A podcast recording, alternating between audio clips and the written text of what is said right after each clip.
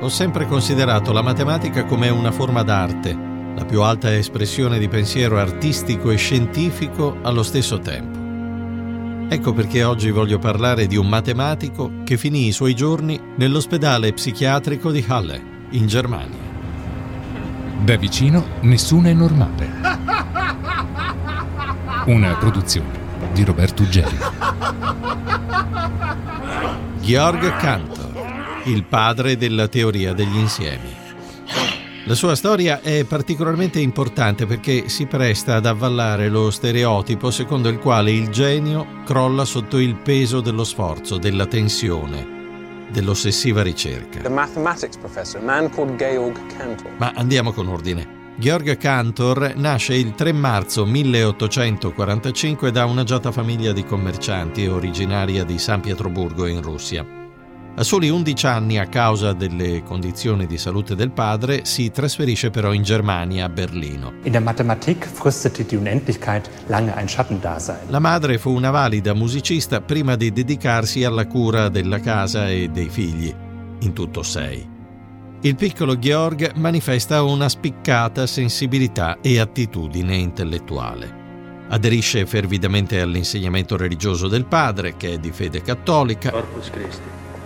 Frequenta la scuola con un ottimo profitto e, sotto la guida della madre, si dedica alla musica con una serietà che sembra far presagire una carriera in tal senso. Lo studio delle scienze, tuttavia, e soprattutto della matematica, lo affascina al punto da spingerlo a cambiare progetto. Dopo aver conseguito il diploma con voti eccellenti, va a studiare matematica al Politecnico di Zurigo e poi all'Università di Berlino, che all'epoca gode di un enorme prestigio. Und es war Georg Cantor, der als erstes... Qui incontra tra gli altri Leopold Kronecker. Il rapporto con quest'ultimo inciderà in maniera determinante nella sua carriera e nella sua vita.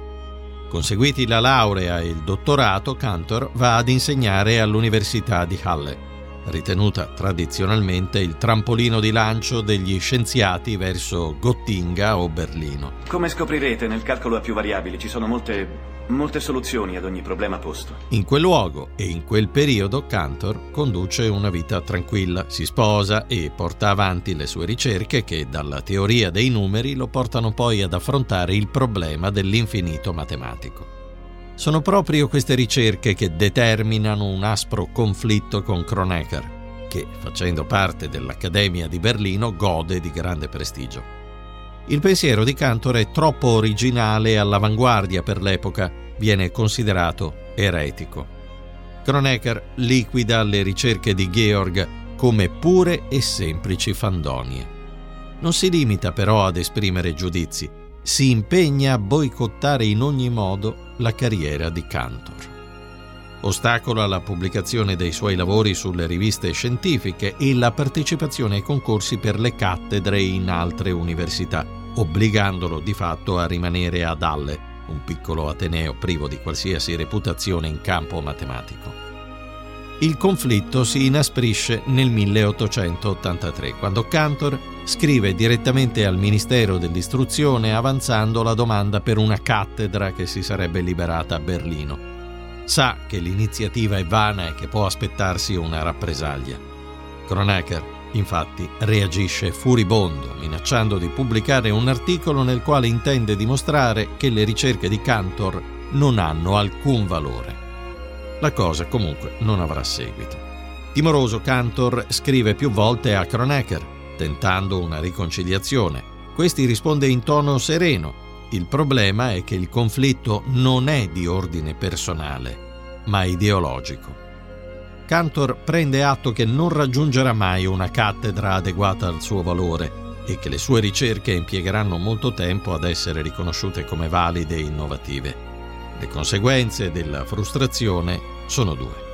La prima è che Cantor va incontro nel 1884 ad un grave episodio depressivo che si esaurisce in un mese ma si ripeterà periodicamente dando luogo a molteplici ricoveri nella clinica di Halle. Il vero motivo per cui è stato mandato qui è perché vogliono che lei sia vagliato per stabilire se è malato di mente oppure no. Dove morirà nel 1918. La seconda è che non chiude con la matematica. ma con il mondo dei matematici, e comincia ad intraprendere studi di storia e di teologia. È in quegli anni che la sua fede si ravviva al punto che si convince che le sue scoperte dimostrino addirittura l'esistenza di Dio, essere infinito per eccellenza. Cantor trova ascolto in un teologo influente dell'epoca, Konstantin Gutberlet. Questa ed altre conferme provenienti dal mondo cattolico orientano il matematico in una direzione mistica. L'adesione alla religione non porta però la pace nel cuore di Cantor. Nel 1891 muore Kronecker, il suo acerrimo rivale. Nonostante una progressiva accettazione delle sue teorie da parte di altri matematici, le crisi depressive si ripetono e determinano lunghi periodi di ricovero. L'ultimo avviene l'11 maggio 1917.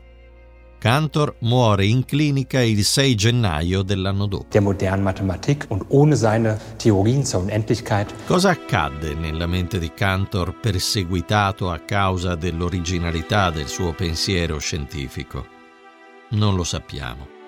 Certo, dalle sue lettere traspare la delusione, la frustrazione, l'indignazione, il risentimento.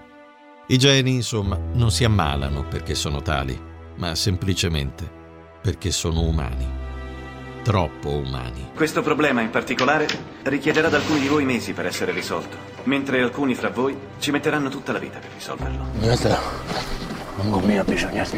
Avete ascoltato? Da vicino nessuno è normale. Di Roberto Uggeri.